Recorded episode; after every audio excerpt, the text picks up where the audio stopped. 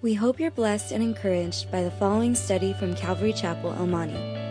It's our simple prayer that you would grow stronger and deeper in an intimate and personal relationship with Jesus Christ. Should you have any questions, please feel free to contact us here at Calvary Chapel, El Monte. It's important, I think it's really helpful to know uh, the post exilic books uh, the book of Ezra, the book of Esther, the book of uh, Nehemiah. Um, and then along those lines, with those historical books, we have the prophetical books, which is Haggai and Zechariah. And so, you know, it might sound like a lot to some of you, but as you continue to study and as we go over these books, probably for the next year or so, I don't know, maybe six months, um, we're going to learn it and you guys it's going to stick in.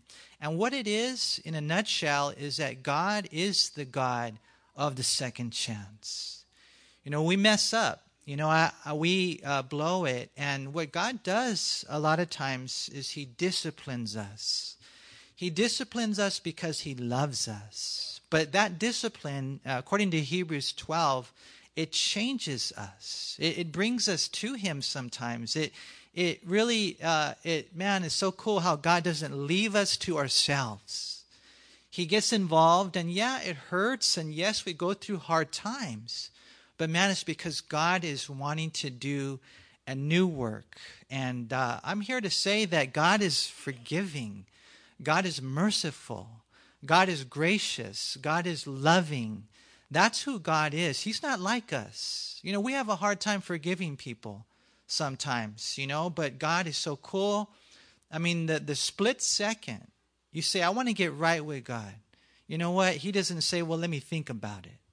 You know, right there, right then, I mean, in this moment, in this house, and that seat where you're sitting in, right there at that blink of an eye in one eleventh of a second, He makes you right.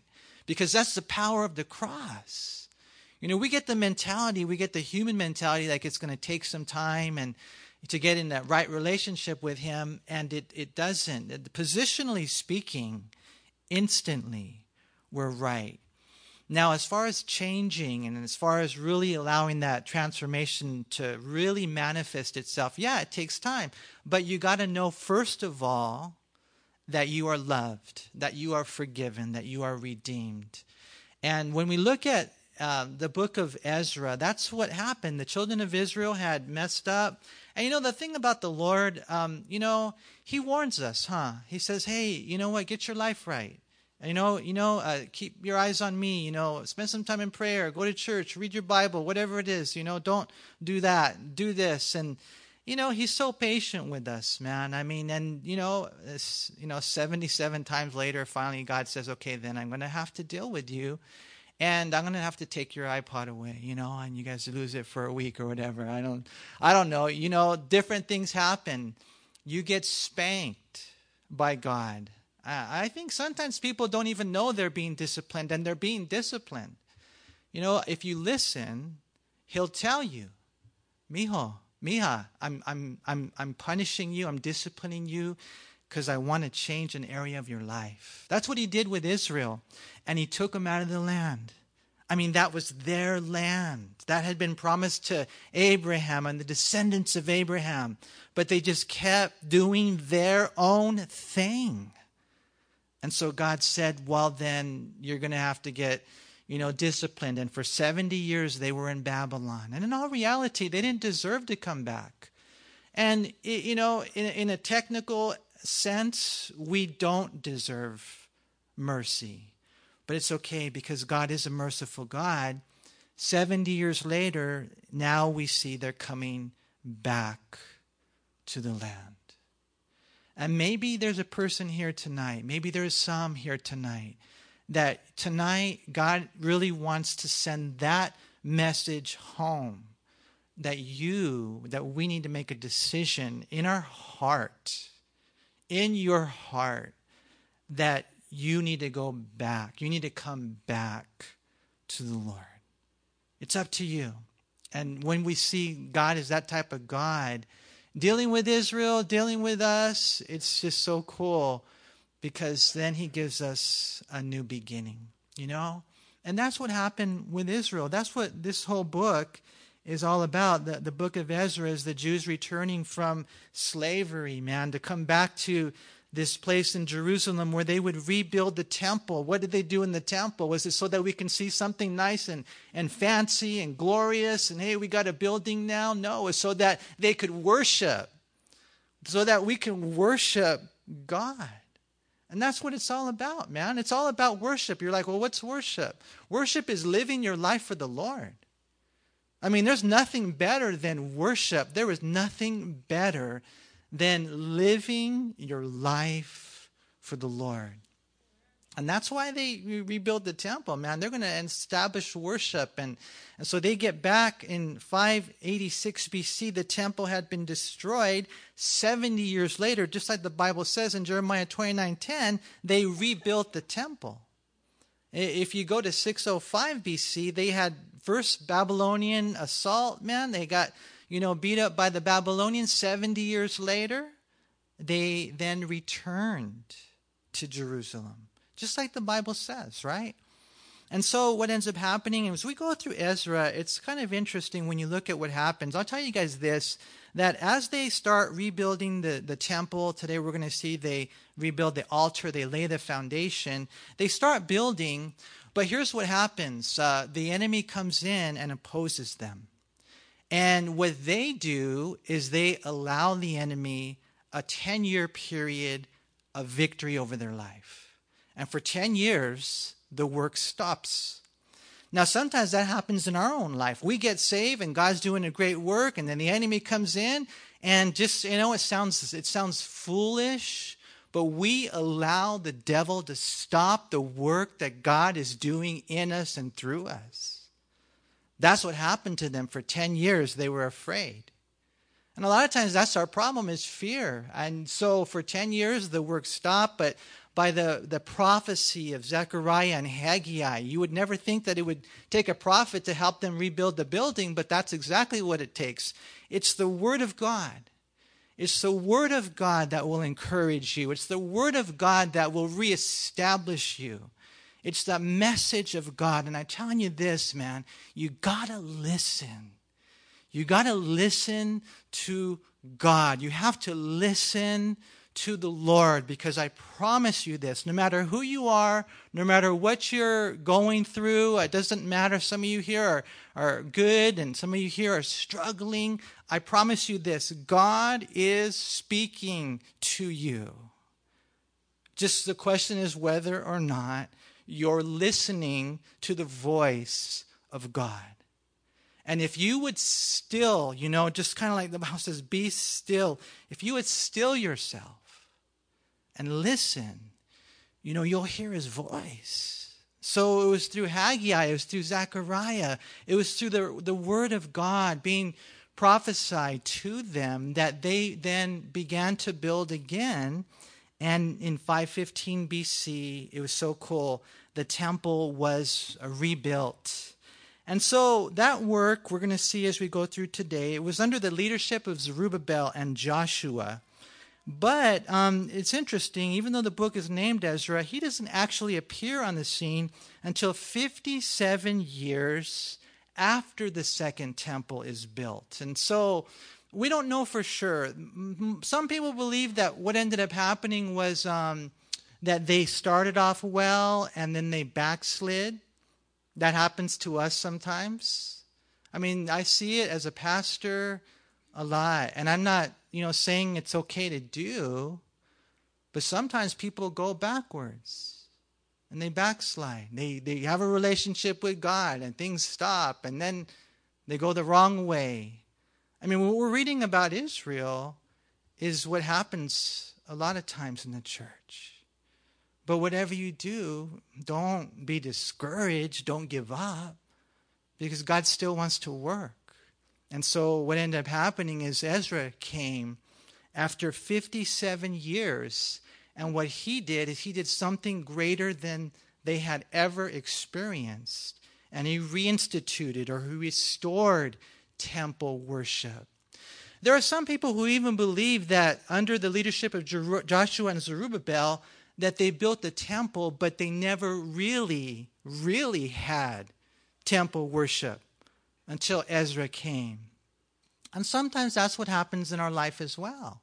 You know, you get saved, and, you know, for whatever reason, you're not seeking the Lord the way you should, or maybe you're not being taught the Bible well, or, or whatever the case is. And, and, you know, 57 years later, or whatever, um, a time goes by, and then all of a sudden you come to this worship, you come to this life as a Christian, something that you've never had even though you've been a Christian for X amount of years. I think Ezra probably symbolizes that. I mean, here he comes and he reestablishes or he institutes it for the first time a temple worship uh, for what it's supposed to be. And we're going to see when we get to chapter 7, verse 1, that that's when Ezra returns and leads the people back to the land. And, you know, just so much going on. In, in, in case you're wondering, you know, Esther becomes queen in, in 478 BC. And we're going to see that that actually takes place between chapter 6 and 7, uh, chronologically speaking. And then Nehemiah returns later to spearhead the rebuilding of the walls. And that's about 444, 44, 45 BC. That's about 13 years after Ezra had arrived back in Jerusalem. And so all these guys are contemporaries.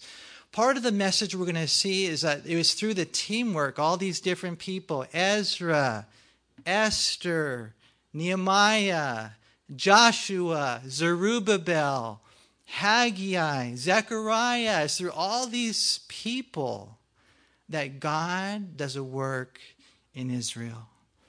And so uh, let's let's read. Uh, we're not going to read chapter two, man, because there is thirty thousand names here that I can't pronounce. And just in case you think that that's bad, Pastor Chuck didn't read it either, okay? But but look at verse 1. It says in verse 1 of chapter 2 Now these are the people of the province who came back from the captivity of those who had been carried away, whom Nebuchadnezzar, king of Babylon, had carried away to Babylon, and who returned to Jerusalem and Judah, everyone to his own land. And so he's going to go on, he's going to give a list of a whole slew of names. So, you know, he gives a little bit of details there. These were people that were taken away by Nebuchadnezzar. And let me tell you something just real quick. That was not a pretty sight. Oh, when they came and they surrounded the city, and, and the moms were eating their children, and they were just devastated, no food, dying I mean, it was not a pretty sight when they put hooks in their mouths, when they would cut off a limb and they carried them away as slaves to Babylon. That was not, not a pretty sight. I mean, you know, and you're taken away, I mean, and you're separated from your family, and you're separated from your temple, and your whole world caves in. You know, that happens sometimes in life. You know, but as they're there, it's so cool. Jeremiah had written his prophecy to them and they would read it. Daniel would even read it. In Jeremiah 29 10, you guys remember that? You go, no, you guys know it, right? 29 11. God says, For I know the thoughts that I think towards you, thoughts of good and not of evil, to give you a future and a hope, right? I mean, they're in, they're in slavery, and God is saying, I want you to know that I am thinking about you. You. And my thoughts towards you are good, not evil. And I have this future for you that is just beyond your wildest imagination. I mean, do you guys know that? Do you know that? Do you know how good God is? That even though we don't deserve it, that He is so good, that He is thinking about you, that his thoughts towards you, the Bible says, are as the sand of the sea. You read Psalm 139, and man, he's got all your days fashioned. It's an amazing future and a hope that we have. And so he tells these guys, he says, you know, and here's the thing, this is the way it works. And and I've got this future for you, but this is what I want you to do. I want you to seek after me. And I want you to do it with all of your heart. And he says there in Jeremiah 29 11 through 13. And, and if you do, here's a promise if you do, then I promise you this, you're going to find me. And what that means is that God is going to show up and God is going to do things that, you man, will just blow your minds. All the goodness, all the dreams, all the the the, the desires that are from him. I mean, just I'll tell you what, you guys, you know, you don't realize how good God is. You don't realize how our cup runs over you don't realize, I don't think we realize sometimes the, the love, the peace, the joy, the power, the victory, the goodness. I mean, we don't know it so many times. And God is just saying, if you just seek me with, with all your heart, you know, you'll find me. This morning I was just spending time with the Lord. And to be honest with you, you know, going through trials, man. I mean, you guys I don't know if anyone here knows what that is, but trials, you know, our struggles, and uh, and the Lord, you know, and here I am, you know, a, a, pastor, and God, God, I heard God speak to me. He said, "Manny, I want you to seek me like you've never sought me before. I want you to to pick it up on another notch. I want you to to seriously." search after me, you know? And I heard the Lord just tell me that. And I, I really, I'm, I'm, I'm, I'm gonna, I'm gonna go for it. I'm gonna go for it, man. And I pray that you would too. You know, you get rid of the things that get in the way. And you do what, what, he, what he's called you to do. And this is how he wants you to pray, then, then that's how you're going to pray. And this is how he wants you to read the Bible, and that's how you're going to read the Bible. And if this is a Bible study he wants you to go to, then, then you're going to show up. And you're going to, I don't know, let the things of the world, just let them fade away. They don't belong. And you just let the things of the Lord be everything to you. Because he'll bless you. He will bless you. And so they're there in captivity, and the Lord says, I'm thinking about you. I got a future for you. I got a hope for you, but you got to seek me. And, uh, and they did, you know. And so the Lord, He brings them back to this land, back to Jerusalem. What a, a beautiful thing that is. And so they return. Now, you know, like for example, look at verse 2 those who came with Zerubbabel were uh, Jeshua, Nehemiah, Seraiah, Reelaiah, Mordecai, Bilshan, Mispar, Bigvai, Rehum, and Baana, not banana, Baana, the, the number of the men of the people of Israel. A lot of people believe that that's those are the leaders right there, okay? And you know, you read through this whole thing right here, we're not going to read through all the names. But that doesn't mean that each and every name isn't important, right? Um, when you look at this chapter, the first 35 verses, more or less, we see the families that are involved and how important are families, huh? Right? And then in verses 36 through 39, we see the priests that are listed there that came back from Babylon to Jerusalem. In verse 40, we see the Levites, and they would be the helpers to the priests, the descendants of Levi. The priests themselves were the descendants of Aaron. And then it's kind of cool how they gathered together in verse 41, the singers. You guys, I'm telling you, worship through song is huge and powerful. It really is. And then, I don't know about you, but I like to listen to worship music and put it on my earphones and just crank. I thank God that He hasn't allowed my ears to go bad because all my life I've been listening to loud music, man. But I tell you, there's nothing like listening to worship, huh? It's powerful. And so you got the singers coming in verse 42, the, the gatekeepers in, 40, in verse 43, the Nethinim. And so, you know, all these sections of people in the list, it's kind of cool though. You know, you're then, well, what, why is it there, Manny? Well, maybe part of the reason God gives us the list is we're reminded that there really is such a thing as heavenly bookkeeping, okay? you know, that uh, just in case you guys didn't know it, God knows your, your name.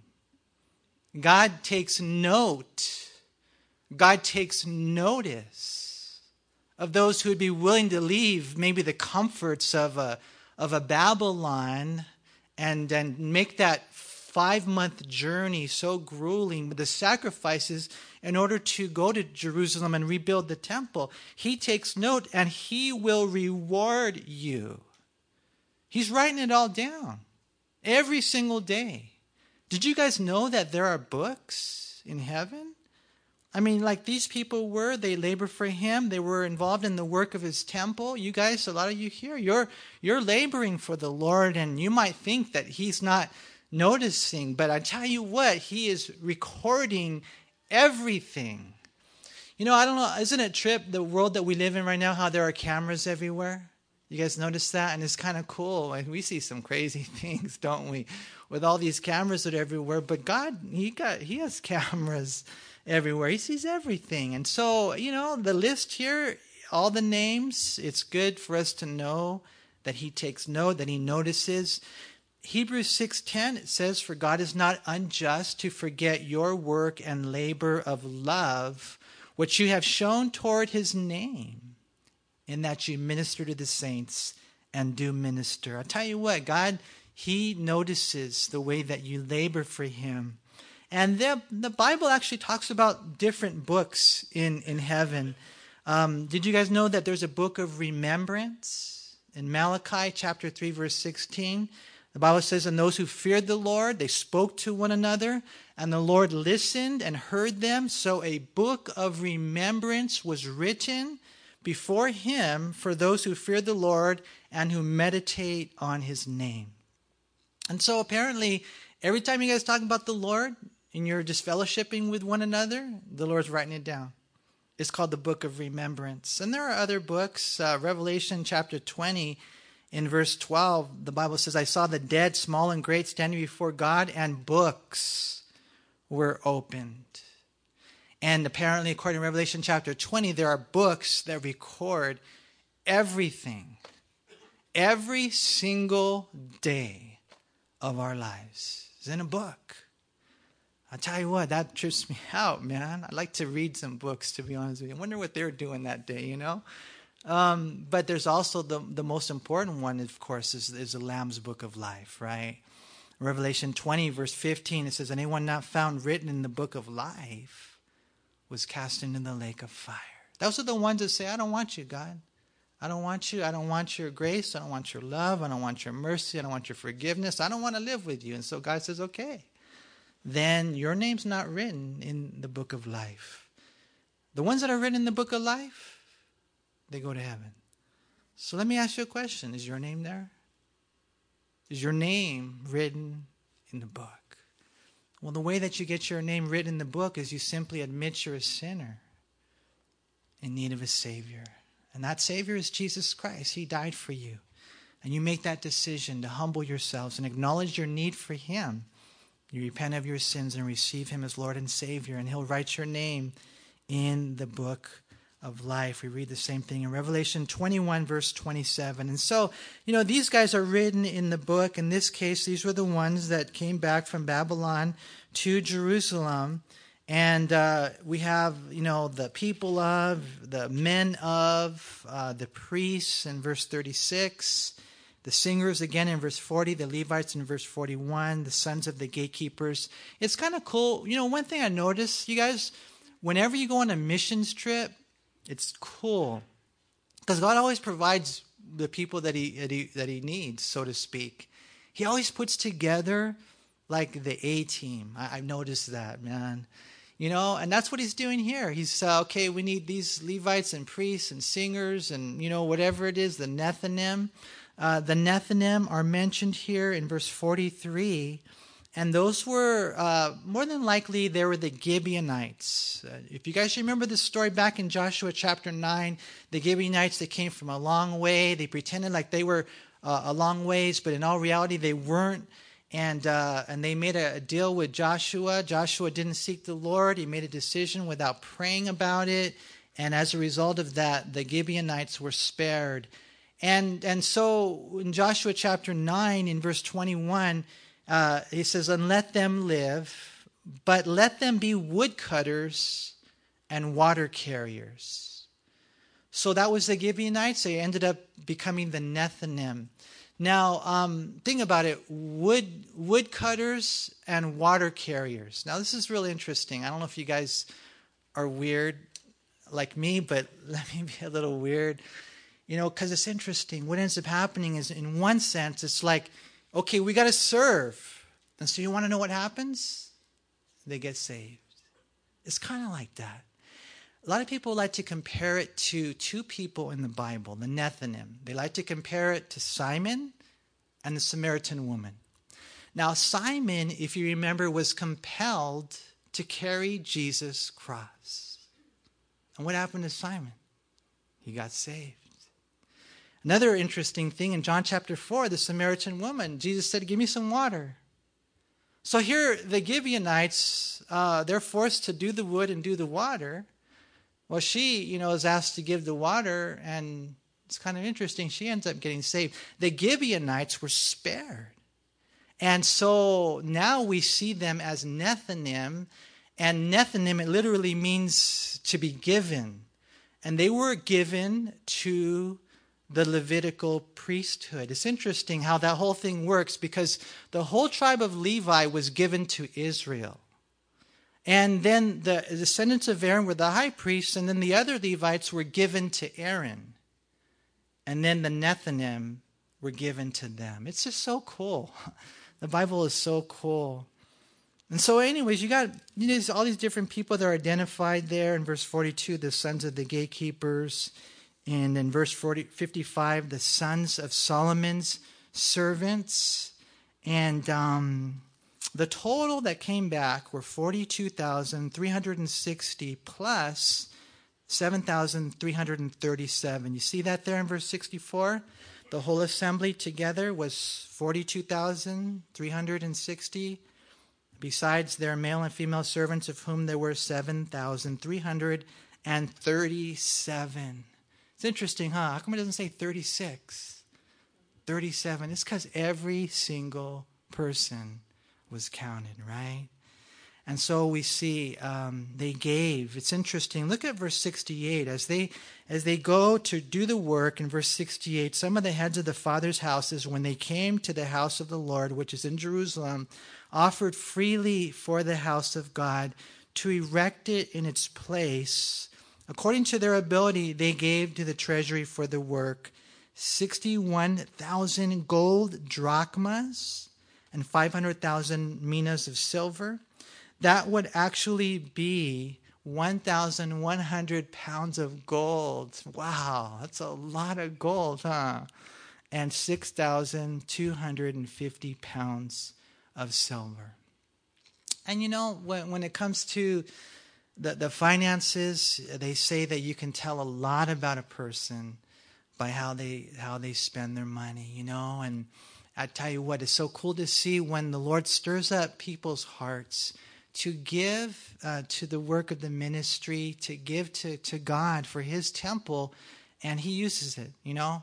And it's so cool to see how it's all recorded. In verse 69, it says, according to their ability, they gave to the treasury for the work. You know, not everybody can give uh, as much, you know? but uh, that's that's something that we all have to search our own hearts on. You know, um, some people they say, "Well, I can't give," you know, because I got all the fancy stuff, and you know, I got, you know, whatever, and and the Lord he, he sees that you can't fool him. So you know, I would encourage you guys, and I have to search my own heart to give to God what belongs to God. It all does, but you know I, he'll he'll show you uh, the details, and you'll get blessed. You're the one that's going to get blessed. I've noticed that when you give to the Lord, you don't run out, but when you try to hoard it all up to yourself, you do. and it's so cool to see the Lord provide. I was uh, doing a little video. One of the guys in the Bible college, he was actually um, he was uh, doing a project about God being Jehovah Jireh, the Lord who provides, and I was telling him how um, he wanted to do a video. He's all, Can you give us an example of how God provides? And I'm like, Well, I could tell you about how every time we as a church took a step of faith to get a new facility, that we could never afford it, never afford it. But when we took the step of faith, whatever it was, whether it was that little building on Garvey or this right here, even the park, man, we could never really afford it. But we felt like God was leading us. And, and when we took that step of faith, and it was boom, then all the Lord provides. It's so cool. He, he always does. But I was telling the one that kind of stood out to me is I remember when um, I was uh, a young guy working for Vons, but I was just working part time but I, I, I just really believed that God was telling me to ask my wife to marry her. Well, she wasn't my wife yet, right? She was my girlfriend, right? That would be weird. Anyways, um, you know, so, uh, I mean, it's like, wait a minute, how are you going to provide for a family? How are you going to provide for a family? I mean, you know, I, I kind of I wanted her to stay home. I didn't want her to have to go to work. And how how are we going to provide? How are you going to do it? You're a part timer. You know, and as a part timer for Vons, man, they could put you down to 16 hours. You don't know what's going to happen. No benefits, not like the full timers. But I asked her to marry me anyways. She said no. No, I'm joking. She said yes. She said, no, you don't have enough money. No, she, you know what? She. she also took a step of faith and she said she said yes and the next week my boss calls me into his office and he says, We're giving you full time status. Isn't that cool? I'm telling you what, man. You follow the Lord. Uh, you give to God what belongs to God. I remember one guy, he, he was, you know, talking to his wife, and, uh, you know, they paid all their bills, and they had $5 left. $5 left. He's a friend of mine. And so uh, he said, she's all, what should we do? And he said, I'll give it to God. Now, that's all we have. $5, give it to God. And they gave it to God, and God outgave them way beyond what they would have ever given to God. That's what He'll do. And I'll tell you now, how long we've been married, Shelly? It's been a while. We've been married for a while now. And, uh, you know, He has provided all along the way. And He will do that. But you gotta you gotta give to him what belongs to him. And you gotta trust him. That's what they were doing here, and they gave. And so um, we move forward in chapter 3 and verse 1. And when the seventh month had come, and the children of Israel were in the cities, the people gathered together. Notice the unity here as one man to Jerusalem. You know, when they went back to the land, not everybody was living in Jerusalem. What you find is that they had their, they actually went back to where their original houses were. So that would be different places in Israel, the houses of their original ancestors. But now, as they're going to do the work, they're united. They're united in Jerusalem. And that when, when there's a, a unity, there's going to be something great. You guys need to be united in your homes. Make sure you're on the same page with each other. And uh, we as a ministry and as a church, what does the Bible say? That they were all in one accord and the day of Pentecost and they were praying. And what ended up happening? Power. It was the power of the Holy Spirit. Whatever you do, you guys, don't let the enemy divide you and your homes or us in this church. You know, don't. That enemy tries to divide and conquer. No, here they're gathered together as one man. And then in verse 2, then, then Jeshua, the son of Jozadak, and his brethren, the priests, and Zerubbabel, the son of Shealtiel, and his brethren, I just love this word. They arose. I love that word, you know? And to me, it's like the opposite of it is just, you know, doing nothing, kicking back, being lazy. You know, and there's that time where God says, get up, get up and, and, and do something. And so they arose and built the altar of the God of Israel to offer burnt offerings on it, as it is written in the law of Moses the man of God. Though fear had come upon them because of the people of those countries, they set the altar on its bases and they offered burnt offerings on it to the Lord, both the morning and evening burnt offerings. So I don't know, you know, like what the big picture is. Uh, for some of you here, there's like this major healing that needs to take place, but it begins with that first step You know, sometimes when we've had people here, the first step was they sent us an email and they said, I want to. I want to meet with a pastor. I want to counsel with someone, or, or whatever. The first step was filling out one of those little prayer cards right there and just saying, "I need prayer for you know my son," or, or whatever it might be. But there's there's that there's an initial step, you know, towards the the, the goal and here, as they want to rebuild the temple, they, they begin with the, the rebuilding of, of the altar. We see that there. These guys, they rose up and they built the altar of the God of Israel there in verse 2, you know, to offer burnt offerings on it. And it's it's cool. You know, Exodus 27, 1 through 8, it tells you this the specifics on exactly how that altar would be built. So it was made of acacia wood and it was overlaid with brass, and it would be uh, what four and a half feet high, and uh, you know the seven feet you know square. I mean, it was just they exactly. We saw one when we went to Israel. They already have it made. It's ready to go. And so you know they they they built it that altar um, to offer the burnt offerings on it because that's where it starts. You know, where does it start? It starts with the grace of God and the forgiveness that for us is provided through Jesus Christ. You know, when you first become a Christian, you, you go forward, you make that relationship, and He washes you clean. But even as a Christian, I believe you still need to ask for forgiveness. 1 John 1 9 says, If we confess our sins, he is faithful and just to forgive us and to cleanse us from all unrighteousness. You know, and you got to confess. The word is homologeo. It just means say the same thing about it that, that God says about it. And when you do, He washes you. And I know we can't remember all our sins, but just, you know, I want to encourage you guys to do this, okay? Spend some time searching your heart. I know life is busy. I understand. You're like, Manny, but I got to commute to work. It's an hour and a half. And I worked 10 hours today. And then when I got home, you know, I had to, you know, take care of my dog and just, just all these things happened. And I don't have time to, to sit down and examine my heart and look for sins inside of my life. I just, and, I, and I'm telling you this, man, if you don't have time to search your heart and to see what areas that maybe are not right, then you're you're gonna you're gonna experience a life that is not what God wants it to be. You know, we gotta go to the altar and we gotta we gotta confess our sins. You know, we gotta be even I, I, like it right here. He says, Moses, the man of God. That's cool, huh? You know, Moses wrote the, the Pentateuch. He wrote the first five books of the Bible. And that's where they got the details regarding not only the size of the altar, the details of making it, but where it would be. It'd be there in a certain location. He says, God's going to choose a place, and boom, it's got to go there. But it's so cool the way that it identifies Moses as the man of God. How many of you guys here would like that over your life. You know, imagine that, man.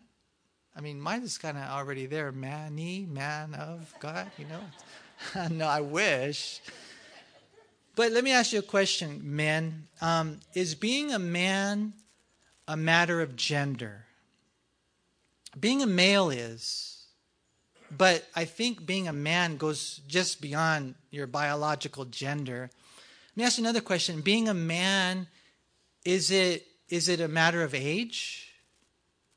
And I, and I think you guys would probably say, no, it's not just gender, it's not just age, because there are some guys that that uh, you know they're they're biologically you know that male and they're they're older you know but they are not men you know what today i was reading in my devotional reading about david when he's about to die and he's charging solomon he says prove yourself a man. Prove you're a man. How? When you read it there in first kings it's by obeying the bible. When you become obedient to the word of god it's then that you become a man of god And I, and I think the same is true for the ladies. You want to be a woman of God? You want to be a virtuous woman? It's not just your, your gender, and it's not just that I wear pink. You know, it's not like that. You know, I have a softer voice. No, I mean, being a woman of God is not a matter of age. You know, I want to encourage all of us here tonight to know that it has to do, and I know it sounds, you know, pretty basic and old fashioned, but it's supposed to be simple because God knows we don't have to have, you know, our heads in the clouds to be this. Just obey my word. And so Moses, he was a man of God. I love it. You know, this phrase is found 73 times in the Bible. The first time is in Deuteronomy 30, 33, verse 1 regarding Moses, but then you go through the Bible and you see Samuel and Elijah and Elisha, David, even Timothy. And there are other times in the Bible where it talks about the man of God, especially 1 Kings 13, and I think of that one a lot. We don't know their names. But I would say this let that be one of your aspirations in life. I want to be known like that, Lord, in, in your sight. And so these guys, uh, verse 3 is interesting of chapter 3. Though fear had come upon them, they still did it. Some people think that courage is the absence of fear. It's not like that. Courage, a lot of times, simply means that we face our fears.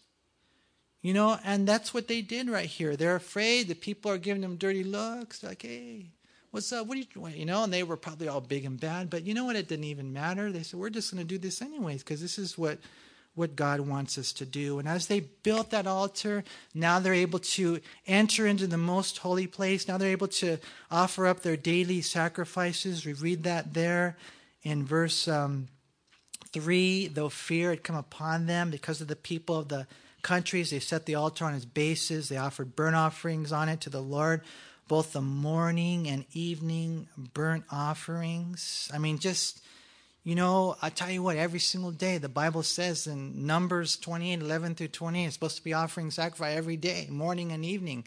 And in one sense, it's symbolic of us, morning and evening. Give it to God. Special times with the Lord. Every single day of your life. I tell you what, you take a day off and you start going in the wrong direction you keep walking with the Lord. So much of our life is a is a daily walk. Remember, Jesus taught us to pray, give us this day our daily bread. And I think that's in reference to the scriptures. That's why Jesus said in Mark 14 49, I was daily with you. Every day I was with you in the temple teaching you, every single day. Right? And the Bible says that we are to take up our cross how frequently? Once in a while, right? every day. Paul said in 1 Corinthians 15, I die. Every day. And so now the altar's there, and they're able to offer up these sacrifices, burnt offerings, and you guys know what that is. It's, it's just everything, giving it everything to God. Stop holding it back. And then they also kept the Feast of Tabernacles, as it is written. That would be a week long celebration of them just remembering how God had provided for them in the wilderness and on their way to the promised land, and offer the daily burnt offerings in the number required by ordinance for each day. And afterwards, they offered the regular burnt offering and those for new moons. So now we're talking about once a month for all the appointed feasts. And now we're talking about things going on all year long of the Lord, of everyone who willingly offered a free will offering to the Lord. From the first day of the seventh month, they began to offer burnt offerings to the Lord although the foundation of the temple of the Lord had not been laid. And they also gave money to the masons and the carpenters, and food and drink and oil to the people of Sidon and Tyre to bring cedar logs from Lebanon to the city of Joppa, according to the permission which they had from Cyrus, king of Persia. And what do you see, man? They're just going forward. They're going forward in the the you know, their, their mission, so to speak. What's your mission? You know, I believe you guys have God knit you together with, with a mission in mind. A lot of it has to do with our children, our families. I mean, it, it, almost doesn't get any bigger than that. But you know what? It's so cool how God will even go beyond that because He gives you gifts. He gives you talents that are to be invested into the kingdom. And so they're they're going forward with their mission. You know, one thing that's real interesting um, and is this that they they actually got all this you know money and stuff, and then they got the lo- the logs that would be uh, floated down the Mediterranean Sea from uh, Tyre and Sidon. From these places, they would get the cedar logs in order to build the temple, rebuild it. It was the same way that Solomon got the logs. But here's the thing that's really interesting, okay? And I'm just going to share another little weirdness uh, with you guys, but it's kind of cool. They're, they're getting a contribution from who? The Gentiles. That's what they're getting it in one sense. They're actually getting some, their Gentiles kind of got their hands in this. And, and Joppa, that's why you got to go to Israel with us, because you'll be able to kick it there in Joppa in Joppa is where Jonah ran from the Gentiles. God said, I want you to go, go talk to the Gentiles. I want them to get saved. And it was in Joppa that, you know, Jonah said, No way, I'm going to Spain. But you want to know something that's interesting here in Joppa? In Acts chapter 10 and 11, that's where Peter got the whole vision regarding the salvation of the Gentiles. It's trip. You look at this and you study the scriptures and you're like, man, Lord, this is heavy. I mean, we see the symbolism in so many things. I mean, I thank God. Aren't you guys grateful that God saved the Gentiles? All us Mexicans here, man, we've been, you know, different nationalities. I thank God for the church. I pray that God will continue to bring in just people from all races, man, and Jews too, right? Wouldn't that be cool? Because that's the way the church is supposed to be, right?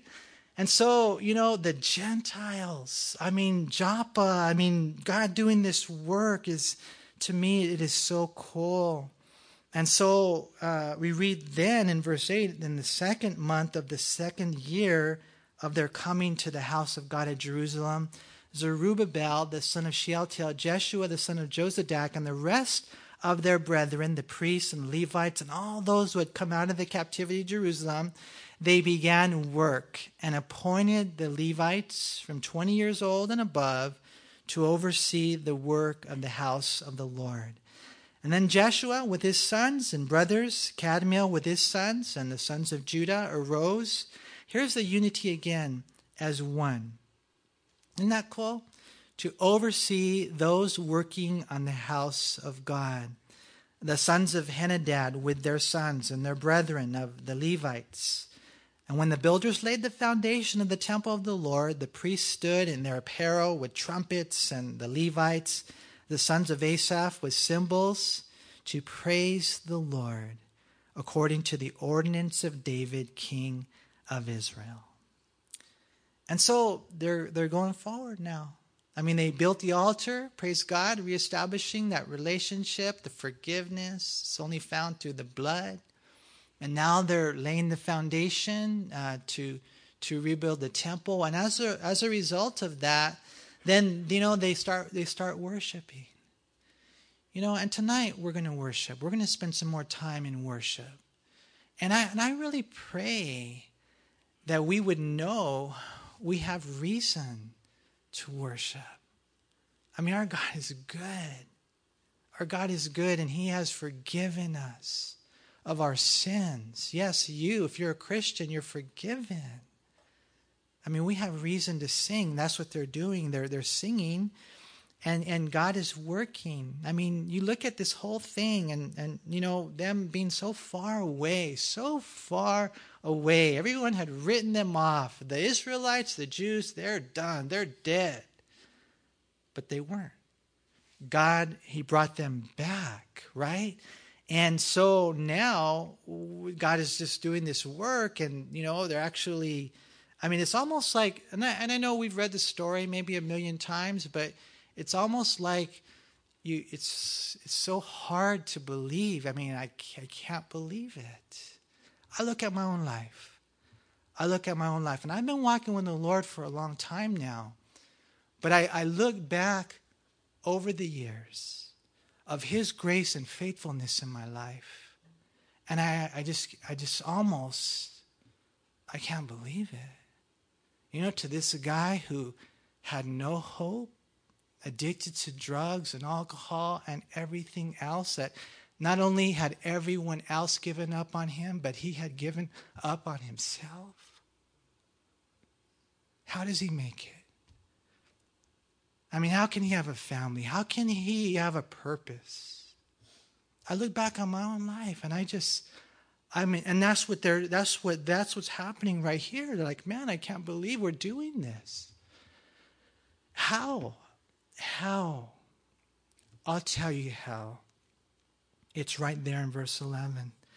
And they sang responsively, praising and giving thanks to the Lord, for he is good.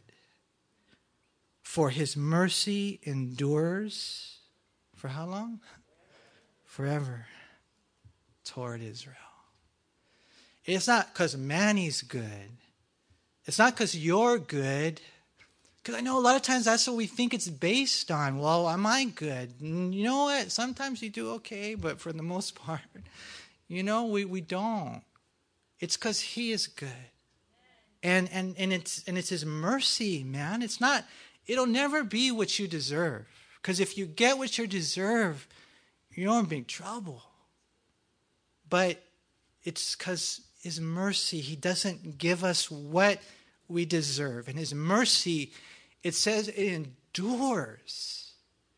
And that's a big word, endures. Like you're like, what's that? Endures. I mean, endures through all the way that we blow it, the way that we do things that, you know, we would we should never do. And but we, we would think that God would give up on us, but He won't because His mercy, it endures. Endures forever. That's all they had to sing. They just kept saying it over and over again. If you if you get a chance, you read Psalm 136, and that's that whole psalm is about, you know, the priests would say one thing and the people would say, uh, For God is good, the Lord is good, his mercy endures forever. And they just kept saying it over and over and over again. I'm telling you guys, you know, um, you got to let this change your life. That His mercy endures forever. You know, I read a story. Tony Evans was talking about how one day he was on his way to the church and uh, and he was speeding. Can you believe that pastors speed? How can he call himself a pastor? But anyways, you know, you got pulled over by the cops, and then you know, the, he's oh, I'm sorry, I was on my way. Oh, Pastor Evans, we know you. You're the the pastor of the church over there. Yeah, yeah. Okay, I'm gonna let you go. I'll let you go. And he thought, oh, I deserve a ticket. It's okay. No, no, it's all right. And he showed him mercy, right? So, you know what happened? Pastor Tony Evans, he got in his car and he took off. And guess what he did? Pedal to the metal, man and he starts speeding again. So guess what happened? He gets pulled over. He gets pulled over again by another cop, and the cop's just about to let him go. Oh, okay, Pastor Tony, you're at the church down there, okay? But then it was kind of cool because the first cop then caught up to him. and he just said, I'm sorry, sir, you know, you're a pastor and everything, but you're going to get a big fat ticket right now. And and you know, um, uh, for us, when God shows us mercy, you know, let it change you. I'm not saying you're going to lose your salvation. I'm not going to say you're going to whatever, you know, but but it's supposed to change you. I thank God for who He is. And the cool thing about it is that you don't even have to do that on your own strength. Isn't God good? All you got to do is surrender. Lord, I can't, and you fill in the blank, I can't stop, I can't start. God will give you the power to. That's how good God is. So that's all they needed to sing. Then all the people shouted with a great shout, and when they praised the Lord because the foundation of the house was laid, but many of the priests and Levites and heads of the father's houses, old men who had seen the first temple, wept with a loud voice when the foundation of this temple was laid before their eyes. Yet many shouted aloud for joy, so that the people could not discern the noise of the shout of joy from the noise of the weeping of the people. For the people shouted with a loud shout, and the sound was heard afar off. And so they lay the foundation, they sing the song. Uh, what ends up happening? Some of the old fogies, they're like crying, and the new people are rejoicing. So some are bummed and some are blessed. Now, why are the older people bummed? You want to know why? Because they were looking back to the way it was before. Oh, the good old days. It's not the same as it used to be. Well, it's not supposed to be. God's doing a, a new work. He always is. And so when we allow the past to hold us down and take our joy away, then here you got people with joy and people that are bummed, and the people that are listening, they're like, really, I don't know what's going on. And that gets in the way of what God wants to do. I look back on my life, and I'll be honest with you, I remember how it was in the beginning, and it was awesome. And then other times, and I have these different, you know, special times in my life and and things, but I tell you what, man, my my eyes are on the prize in front of me. Because I'm not gonna I'm not gonna look back, Paul said in Philippians three, and see how many hurdles I've cleared or knocked down. I look forward. And when you do, you realize, I tell you what, and it even starts right here, right now. God is good, and He really is doing a new work. You know, one thing that's interesting, you guys, and you, you should probably write this scripture down Haggai chapter 2, verse 9. It says, The glory of this latter temple shall be greater than the former, says the Lord of hosts. And in this place I will give peace says the Lord of hosts. We got people here that are bummed out because it's not like the old one. Haggai is saying that this temple is going to be better than the old one. And, and he says, in this new temple, you're going to have peace. You want to know why it was better? Because this is the temple that Jesus would be in one day. And I'm telling you this, you guys, when, it, when you have Jesus, you have peace. Jesus, He is all you need. And He is here tonight just to get us uh, excited, man, to get us uh, on, on track, to encourage us. I'm learning, and I've been a Christian for a long time, but I'm still learning things. And it just seems like lately He's really, really been blessing me, emphasizing His His mercy in my life, and I and I just thank Him for that. And so tonight we have communion. Uh, my prayer is that you would just search your own hearts, that you would know um, how good He is, how powerful He is, and that just uh, that kind of like you wouldn't really worry about too many other things except for that personal relationship that you have with Him. And if you don't have one, then that you would you would start one uh, tonight. We hope you were encouraged by this study. If you have any questions, please call us at Calvary Chapel El Monte at air code 626 454 3414. Remember that Jesus loves you.